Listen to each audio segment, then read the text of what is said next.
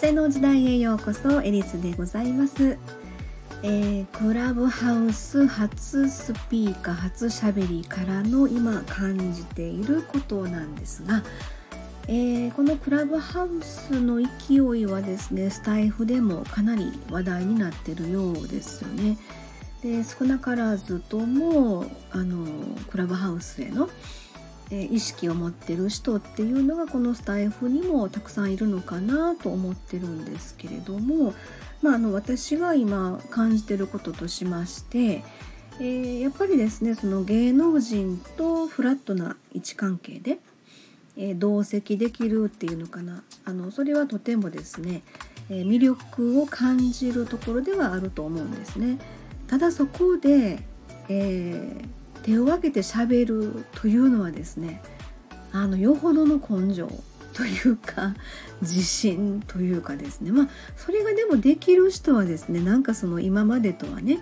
違う世界にきっと足を踏み入れることができるんじゃないかなとそういう意味ではですねすごく、えー、まあ、開かれたチャンスとしてあの考えることもできますよね。そういう意味では、まあ、誰にでも与えられた開かれたチャンスみたいな。でよくよく考えてみるとですねあのまあこれって実はですね風の時代のエネルギー的な感じそのものだとも私感じてるんですよね。その風の時代っていうのはそういう、まあ、集合意識の中の個性にスポットが当たるとそしてまあ全てがフラットな位置関係にあたるということですのでいやこれクラブハウスその風の時代ならではで、まあ、今こういう状況ですごく爆発的に広がってるその、まあ、広がるという意味も、まあ、水亀座の特質でもありますのでその辺も面白いなと思いながらねちょっと俯瞰しながらも私見てるんですけれども。うん、えそしてですねそういう、まあ、あのスタイフの人たちっていうのはやっぱり少なからずともですねそのご自身が発信者側ということでそういう意欲があったりねそういう意味でのあの意識高い系の人たちの集まりだと思っていますのでなんかそっち側にもおそらくそういった意識を向けてらっしゃる方もいらっしゃるのかなというふうにもちょっと感じてるんですね。はいその私そのクラブハウスで初スピーカー初しゃべりの後勢いづいてですね何度かその再び手を挙げたいと喋りたいとちょっと脳内多動症的な あの感覚でですね思いつつもやっぱたくさんいると遠慮しちゃうんですよね。でまあ結局喋れずに聞き戦に回っていると何というのかその消化不良的になってであのスタイフに戻ってきてここで喋り倒すみたいな。そんな図式がですね成り立つのかなと。まあこれは私のことなのであの一概には言えないんですけれども。はい。それでまああのそうですね。あとそういう芸能人の人たちと触れ合いたいっていう人たちはおそらくクラブハウス利用者としてあのこれからも増えるのかなと思いますよね。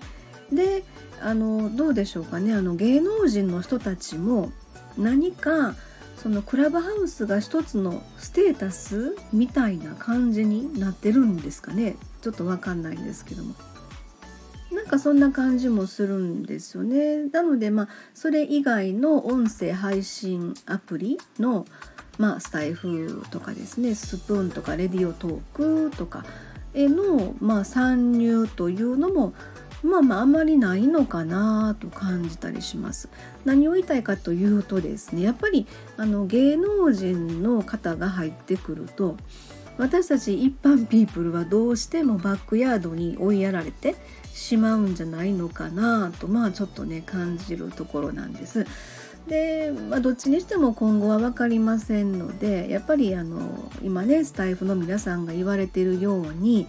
今今というのが最大のチャンスの今のうちにこう始めて横のつながりをしっかり固める方がいいんでしょうかということですよね。あのまあフォロワーさん1,000人っていう枠がありますよね。その一つの枠1,000人っていうのを達成することで、えー、スタイフのパートナープログラムっていうのがありましてその、まあ、そこに申請ができる権利をもらえると。えー、そして収益化機能を利用できるということでそのフォロワーさん1,000人こうやって私は集めましたみたいなことを配信されてる方もいらっしゃるし、まあ、ノートで有料記事でねご紹介されてる方もいらっしゃるということで、うん、それは本当に私の普段使ってない脳みそをめっちゃ刺激を受けてあすごいなみたいなことでねすごいあの私も思ってるんですけれどもでそういう意味ではおそらく今クラブハウスに夢中になってる人たちが多くいる間のもう今が今ここが最大のチャンスなんでしょうかね。あと私感じてるのはやっぱりこう魅力最大の魅力はやっぱり人間性かなということをすごく感じてますね。その声から発する波動的なものというのはやっぱり見えないものだけに印象としてねすごく感じるっていうことがあると思うんです。でこの間のスタイフ初ライブ私やらせてもらったんですけどその時にねあのご参加いただいた方が言われてました、えー、声を聞いた時の合う合わないっていうのが瞬時にま感じる。っていうのもそれもやっぱりこう波長っていうんでしょうかね。合う合わないっていうのはやっぱりあると思いますしそういった同じような感覚っていうのがあるのかなと思うんですね。人間やっぱり周波数的なものをあの瞬時に感じることがあるのかなとも思うんですよ。うん、でそれがどういう判断基準判断になるのかなって言ったらもしかするとやっぱ自分に近いなんか感覚的なあの安心感っていうのかなあの人間の脳っていうのは変化を嫌いますので、え、やっぱり自分と同じ感性感覚っていうそういうまあ周波数的なものをですね瞬時に感じた時にはやっぱ安心感のようなものをですね、えー、感じるのかなとちょっと思ったりしました。はい。ありがとうございます、